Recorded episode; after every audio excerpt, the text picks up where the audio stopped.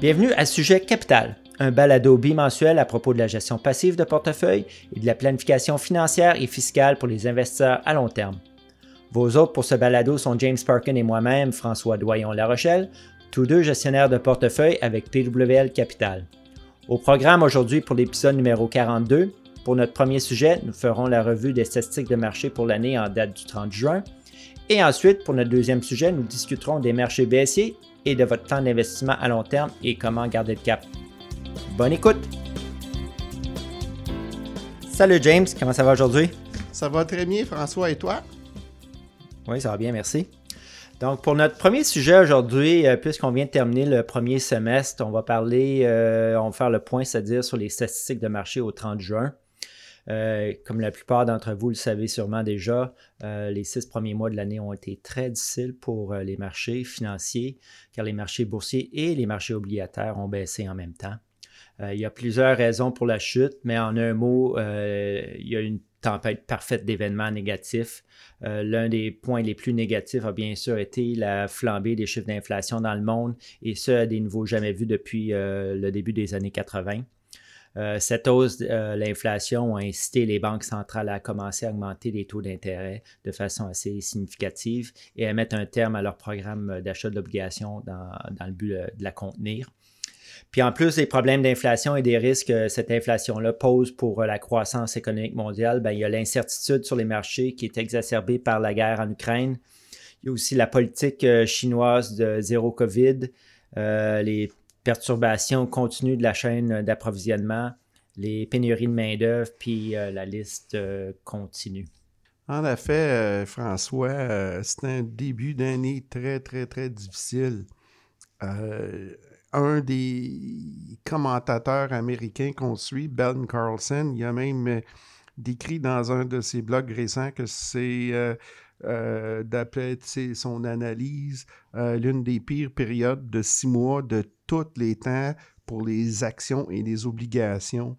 il a examiné la moyenne mobile des rendements sur six mois du Standard Poor's 500, donc l'indice de référence classique et il mm-hmm. est remonté jusqu'à 1926. Et les seuls chiffres de performance sur six mois qui étaient pires que ceux que nous venons de vivre, ce sont ceux qui ont été produits pendant la Grande Dépression, le crash de 1937, la Seconde Guerre mondiale, le marché baissé des années 70, on parle de 72-74 sûrement, mm-hmm. et l'éclatement euh, de la bulle des, des, des euh, technos et les dot-com en 2000, mm-hmm. puis finalement, la crise financière de 2008. Exactement, puis ça, c'est pour les marchés boursiers. Puis le pire, c'est que les obligations ont également performé, mal performé au cours de la période. Euh, ils n'ont pas joué leur rôle de stabilisateur comme, ils ont l'habitude de le faire quand les marchés boursiers sont, à la baisse. C'est pas sans précédent, par contre, ça n'arrive que très rarement. Et la dernière fois que ça s'est produit, c'était à peu près 40 ans lors de la euh, dernière grande poussée d'inflation. Donc, euh, je vais maintenant commencer avec euh, couvrir les, statistiques de marché euh, pour l'année en date du 30 juin. À titre de rappel, nos statistiques de marché se trouvent sur notre site Internet Sujet Capital et dans la section de notre équipe sur le site Internet de PWL Capital. Euh, nous vous fournirons un lien là, avec le podcast pour euh, les statistiques de marché. OK, on va commencer par le, revenu fixe. Comme je l'ai déjà mentionné, les, obligations sont en baisse depuis le début de l'année. Les obligations canadiennes à court terme sont en baisse de 4,35% et le marché obligataire total, donc des échéances plus, plus longues, euh, puis ça c'est le marché obligataire total, c'est l'indice de référence le plus suivi pour les obligations au Canada. Lui est en baisse de 12,2 depuis le début de l'année. Encore une fois, c'est vraiment rare de voir ce genre de chiffre négatif sur les marchés obligataires. La dernière fois qu'une baisse de cette ampleur s'est produite, c'était en 1994.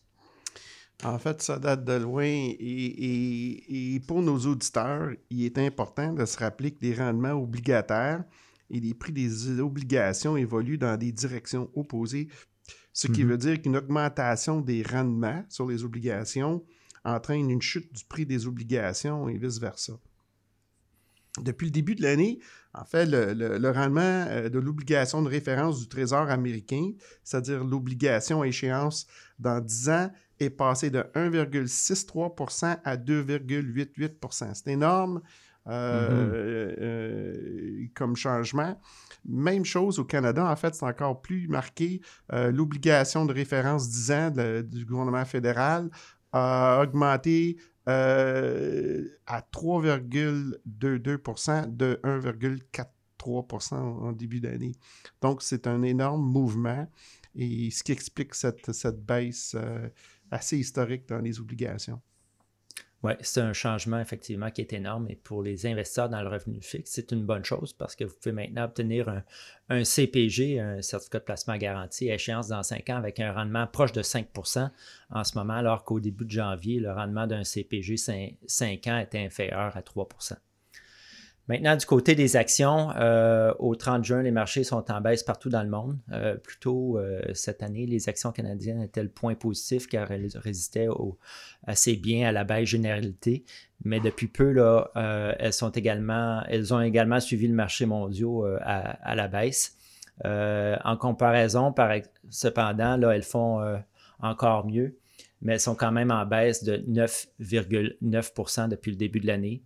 Le point positif, s'il y en a un, c'est que les actions de type valeur de grande et de moyenne capitalisation sont toujours positifs.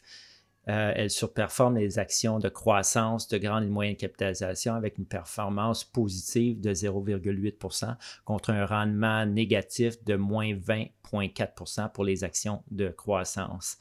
Les actions de petite capitalisation ont par contre suivi la tendance à la baisse. Euh, elles sont maintenant à baisse de 13,2% depuis le début de l'année. Ça, c'était pour les actions canadiennes. Maintenant, si on regarde du côté des États-Unis, euh, nous, sommes officiellement aux États-Unis dans un marché baissier ou en anglais un bear market.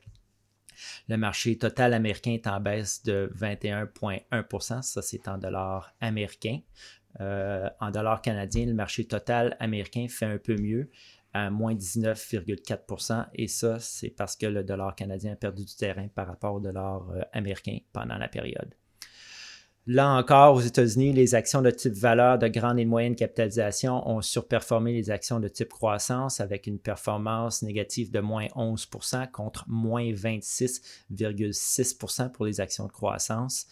Les actions de petite, capitalisation ont également souffert depuis le début de l'année avec une performance de moins 21,8% Les actions de petite, capitalisation, de petite croissance ont été particulièrement touchées avec une performance de près de moins 28% contre moins 15,6% euh, pour les titres de petite capitalisation de type valeur.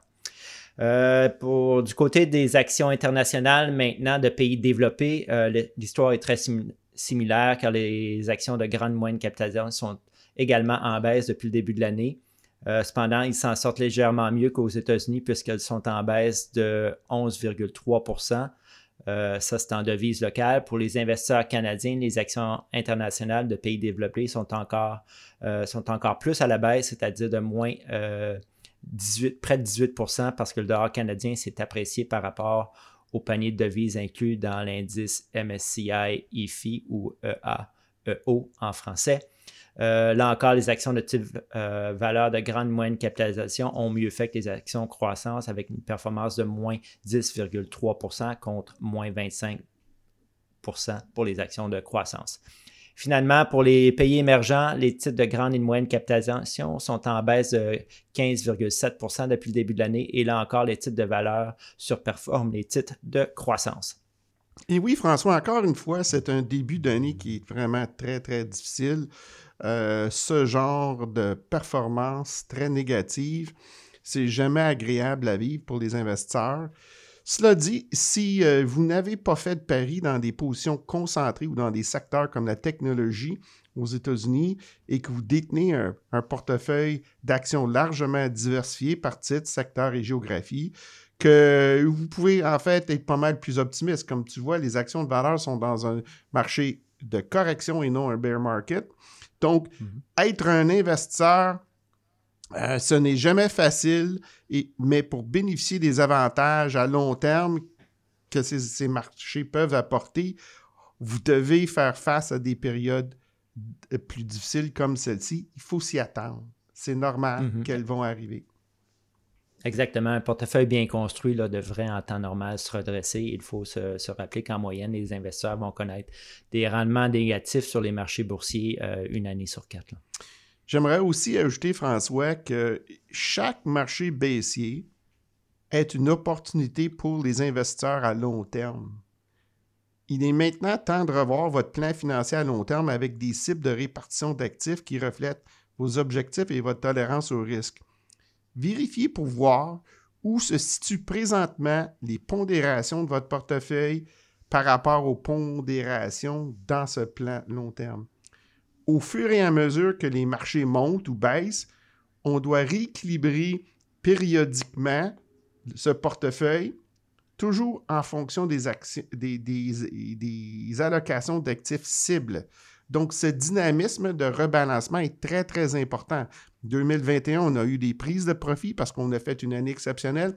Cette année, c'est mm-hmm. l'inverse. On doit rééquilibrer vers les classes d'actifs qui ont perdu plus que les autres. Tout à fait. Donc, euh, ça conclut. Puis à titre de rappel, là, euh, si vous souhaitez vous plonger dans les détails des statistiques de marché, vous pouvez les retrouver sur le site de Sujet Capital dans et dans la section de notre équipe sur le site de PWL Capital. Donc maintenant, pour notre prochain sujet, James, euh, tu vas nous parler des marchés boursiers et de comment garder le cap avec son plan d'investissement à long terme. À toi, James. Ben, François, on va surtout mettre l'accent sur le comportemental. Mhm. et comment euh, pas se laisser euh, euh, embourber avec les, grands titres dans les médias financiers qui sont là pour en fait nous faire peur. Donc, nos auditeurs réguliers savent ce que nous prêchons. Numéro un, c'est d'avoir un plan à long terme. Puis numéro deux, c'est d'y rester discipliné. Nous avons produit beaucoup de contenu à la fois des podcasts et des blogs depuis mai 2021 qui traitent du sujet de l'inflation, l'hausse des taux d'intérêt, les marchés baissés, à la fois dans les obligations et les actions. Pour ceux d'entre vous qui nous écoutent, qui ne figurent pas sur notre liste d'envoi pour notre infolette, nous publions maintenant euh, mon blog sur le site de sujetcapital.com. Les blogs, en fait, sont de courtes euh, lectures de 2 à 4 minutes axé sur un sujet. Et j'aimerais souligner, euh, encore une fois, pour nos auditeurs, qu'il y a quatre blogs que je trouve très pertinents à relire dans cette période euh, difficile. Euh, celle en début d'année, en janvier, intitulée Ne laissez pas l'anxiété vous désemparer quant à la direction des marchés. ça a été suivi le 24 février euh, les façons pour se préparer au prochain marché baissier. En fait, je ne prédisais pas un bear market, il y en a un qui est survenu, mais en fait, c'était qu'il est logique et normal qu'on va le vivre et voici comment se préparer. Mm-hmm. Le troisième, le 21 avril, le marché baissier des obligations, douleur à court terme, gain à long terme. Encore, on traite du marché obligataire. Euh, mm-hmm. Et le 19 mai, euh, la diversification a-t-elle encore un sens? Alors, ces quatre blogs-là, ce sont des lectures que je, juge fort utiles pour nos, auditeurs. Euh, ceux qui les ont déjà lus, je les relirai. Je les fais moi-même et je les ai trouvés euh, très pertinents. Encore ça va aider à traverser la tempête. C'est ça. Et, on veut mieux gérer nos émotions. Parce que c'est ça le défi, hein, à travers tout ça. Mm-hmm. Alors, nos auditeurs réguliers savent que notre discipline repose sur le concept de l'état d'esprit d'investisseur, c'est-à-dire en anglais, the investor mindset. Donc, notre façon de penser et d'agir va être guidée par cet état d'esprit-là. Et nous nous concentrons sur le long terme et nous ne voulons pas être induits en erreur par le bruit à court terme. Ce défi est de taille et s'applique à tous les investisseurs, incluant nous, les professionnels, en particulier lorsque nous sommes au milieu d'un marché baissier. Je vais répéter le mantra. C'est simple à dire, mais pas facile à faire. Nous devons toujours être conscients que nous pouvons tomber dans le piège d'essayer de prévoir l'avenir. Oui, effectivement, c'est encore plus difficile lorsque les manchettes font état d'événements effrayants que nos portefeuilles sont, euh, sont à la baisse. Donc, euh, concept très important, c'est le cycle de la peur et de l'avidité. Et il y a un, fameux graphique, ça fait comme des vagues sur l'océan. Mhm, Puis ouais. regarde, on voit la courbe qui monte. Puis là, en haut, c'est écrit Greed Buy, c'est-à-dire euh, j'ai je souffre d'avidité et donc je vais acheter, ça va monter, ça va monter, j'ai peur de manquer la vague. Hop, ça baisse. Puis là, ça tombe dans le creux psychologique, j'ai peur. Fear sell en anglais. Donc, je veux vendre. Mhm. J'ai peur, ça va continuer de baisser, je vais vendre. Puis là, whoop, la vague remonte. Fait que là, c'est les mots euh, qui, qui- qui sont sur le graphique, c'est repeat until broke, c'est-à-dire répète tant, tant que tu n'as plus d'argent. Fait que Ouais, c'est-à-dire achète en haut puis vend en bas. c'est ça. Fait que l'investisseur prend les mauvaises décisions. Il achète quand c'est cher, il vend quand, quand c'est pas le temps de vendre. Fait qu'on veut, nous autres, éviter de su- subir cette vague émotive-là pour prendre des meilleures décisions à long terme.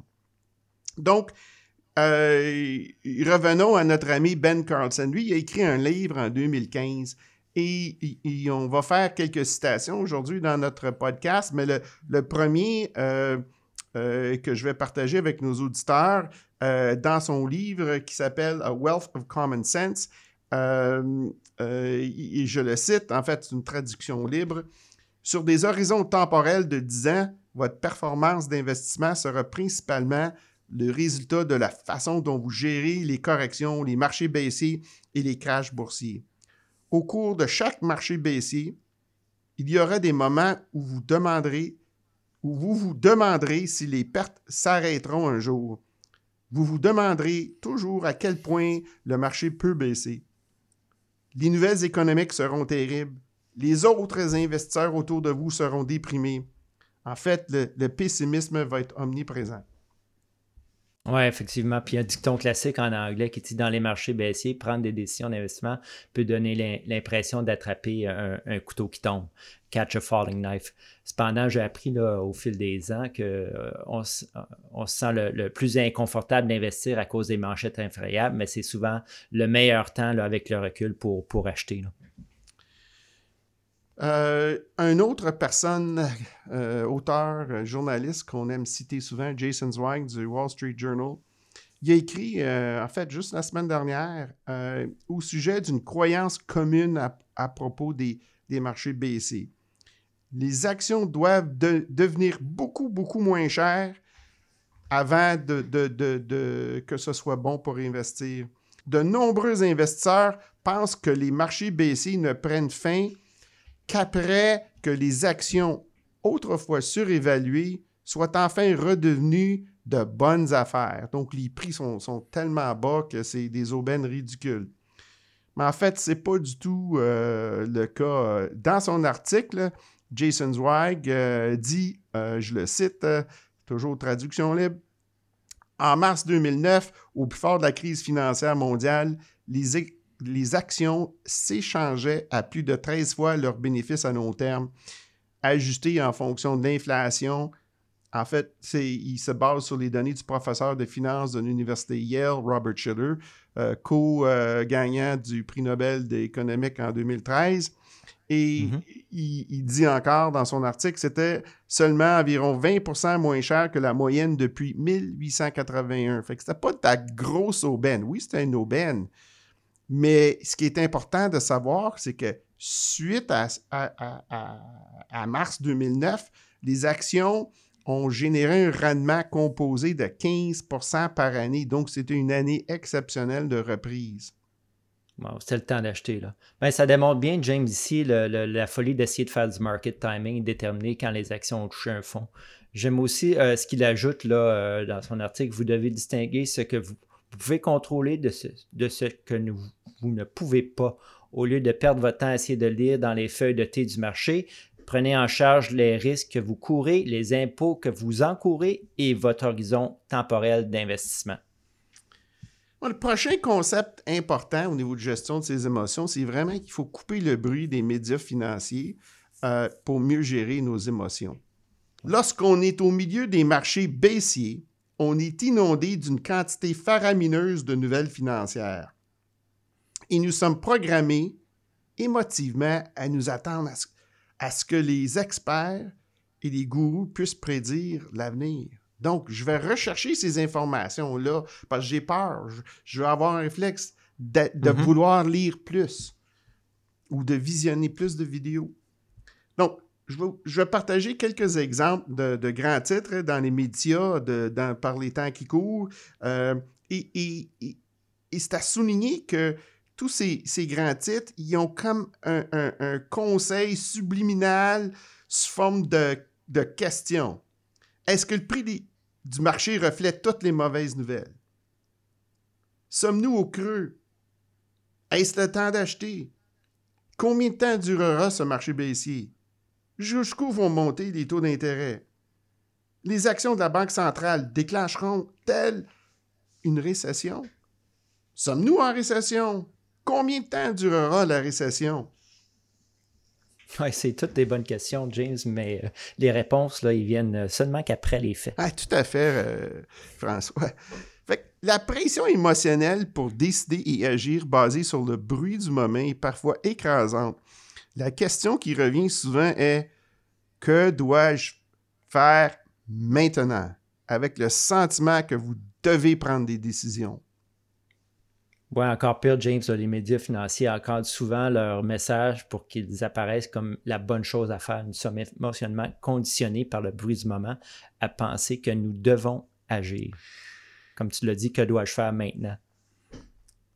Moi, aujourd'hui, je vais partager une de mes citations préférées en investissement et je crois que c'est la première fois que je le fais.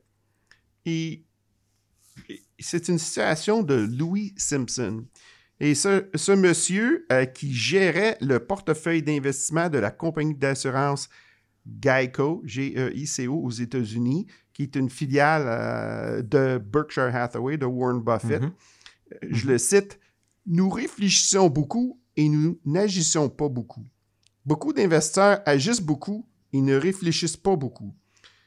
Pour moi, ce, dicton-là, ça résume le, le véritable état d'esprit d'investisseur, donc en anglais, the investor mindset. Malheureusement, ce cher monsieur est décédé en début de cette année à 85 ans. Euh, et il était souvent présenté comme le successeur de Warren Buffett, monsieur Buffett, qui, qui, qui a maintenant 92, 93. Fait qu'en fait, euh, euh, il était, il était monsieur Simpson, il était presque le même âge. Donc, mm-hmm. mais sa citation, pour moi, ça, ça, ça reflète très bien la pensée de, la mentalité d'investisseur à long terme. Oui, puis effectivement, ces mots là, de Louis Simpson euh, sont toujours vrais aujourd'hui. L'autre gros concept qui est important pour, euh, à considérer pour bien gérer ses émotions, c'est que les marchés peuvent se compacter de, de manière contre-intuitive. Donc, les actions américaines cette année, en fait, ils ont jeté plus de 20% comme tu as rapporté, François, en début de podcast. Mm-hmm. et, ça, par rapport au plus récent sommet de, le 3 janvier euh, de cette année. Ce qui est le moins 20% comme on le dit souvent, c'est le, seuil pour, euh, pour déclarer un, vrai marché euh, baissier, bear market. la science de l'économie comportementale a démontré euh, plusieurs études que nous, les humains, nous avons une réaction de combat ou de fuite face aux pertes de marché. Fight or flight, c'est-à-dire j'ai peur, je vais mourir, je peux partir en courant ou ben non, je vais me battre pour me défendre. Et quand ça provoque cette émotion-là, on pense je devrais éviter d'investir car le marché pourrait encore baisser. En fait, la baisse des prix des actions, ça augmente votre rendement attendu, rendement espéré. Il en va de, même pour le prix des obligations qui évolue à l'inverse des taux d'intérêt. Maintenant que les taux d'intérêt ont augmenté, que les prix des obligations ont chuté, les investisseurs qui achètent des obligations obtiennent de bien meilleurs taux. Certains pourraient également dire des taux d'intérêt plus normaux. En fait, mm-hmm. François, tu as dit tantôt qu'on peut presque avoir du 5 sur un, CPG de, une durée de 5 ans. C'est énorme la différence, puis c'est vraiment un, intérêt très intéressant pour la partie de, sécuritaire de son, portefeuille. Exact. James, tu as, mentionné dans notre dernier podcast, ben, tu as cité plutôt euh, Warren Buffett. Euh, il a un dicton qui dit Pour être un investisseur à long terme prospère, vous devez continuer à acheter et à conserver vos investissements avec une mentalité d'un propriétaire. bien si les investisseurs peuvent faire ça, ils auront naturellement tendance à aller dans la direction là, opposée du, du troupeau. En fait, c'est ce qu'on veut éviter parce que toute la, mentalité à l'heure actuelle, ah, il faut vendre, on a peur, ça va baisser. Puis là, wow, on va penser à long terme, c'est l'inverse qu'il faut avoir comme réflexe. L'autre concept important pour gérer ses émotions, c'est de, de songer, est-ce qu'on est en train de faire du market timing? On sait que les études prouvent que c'est impossible de faire de façon continue et régulière avec succès. Donc, le danger de succomber à l'anxiété en vendant des actions ou en retardant de nouveaux investissements est double. Tout d'abord, vous devez prendre la décision épineuse de savoir quand il est sûr de revenir dans, le marché. Deuxièmement, vous risquez de manquer de solides rendements pendant que vous êtes assis sur les côtés. Si vous voulez savoir comment on, se sent, demandez simplement à tous ceux qui se, sont abstenus d'investir après le, marché bear market euh, suite à la pandémie en mars 2020 puis tout ce qu'ils ont manqué avec la reprise de cette année-là et, les gros rendements de 2021. Oui, tout à fait. Puis il faut toujours se rappeler là, que le, timing de marché implique deux décisions. Euh, quand vendre, mais aussi quand racheter. Euh, vous devez avoir les raisons sur les, deux transactions. Puis il y a des preuves académiques qui démontrent que la majorité d'investisseurs sont incapables de, de prendre les, bonnes décisions deux fois de façon fiable. Bon, L'un des meilleurs adages d'investissement de tous les temps concerne le comportement des investisseurs au fil des cycles. Ce que le sage fait au début, le fou fait à la fin. Oui, effectivement. Tu as cité aussi le, le, premier livre de, Ben Carlson. Puis euh, euh, une autre citation du livre que, que, j'aime bien, James, c'est Le but n'est pas de prédire chaque marché boursier ou crash, mais de s'y préparer psychologiquement à l'avance. Savoir que cet événement peut se produire et ce produira représente la moitié de la bataille, car vous établirez votre plan d'investissement pour en tenir compte.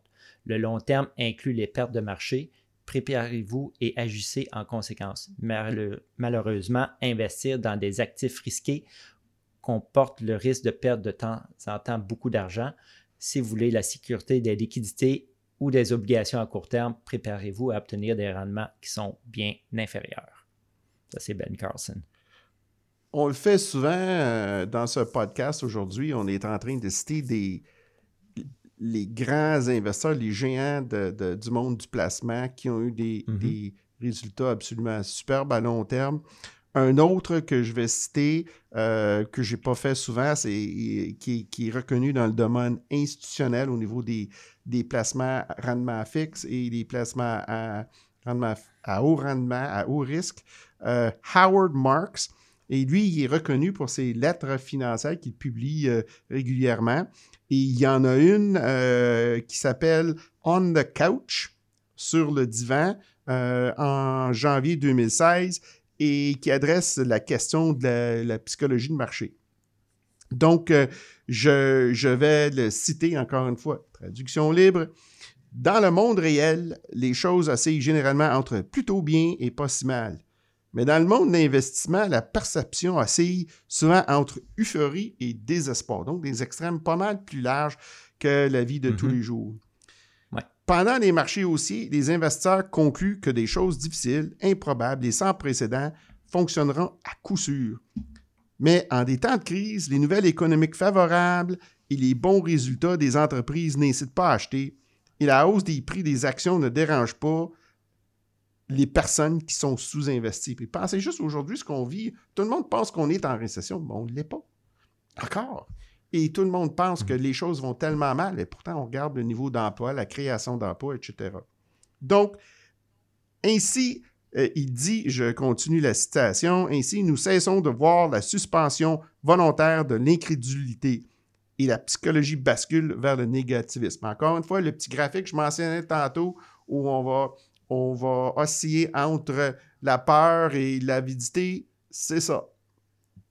Ben, ce qu'il dit en fait, c'est que les, investisseurs peuvent interpréter n'importe quelle nouvelle de manière positive ou négative en fonction euh, de la manière dont elle est rapportée et de leur humeur.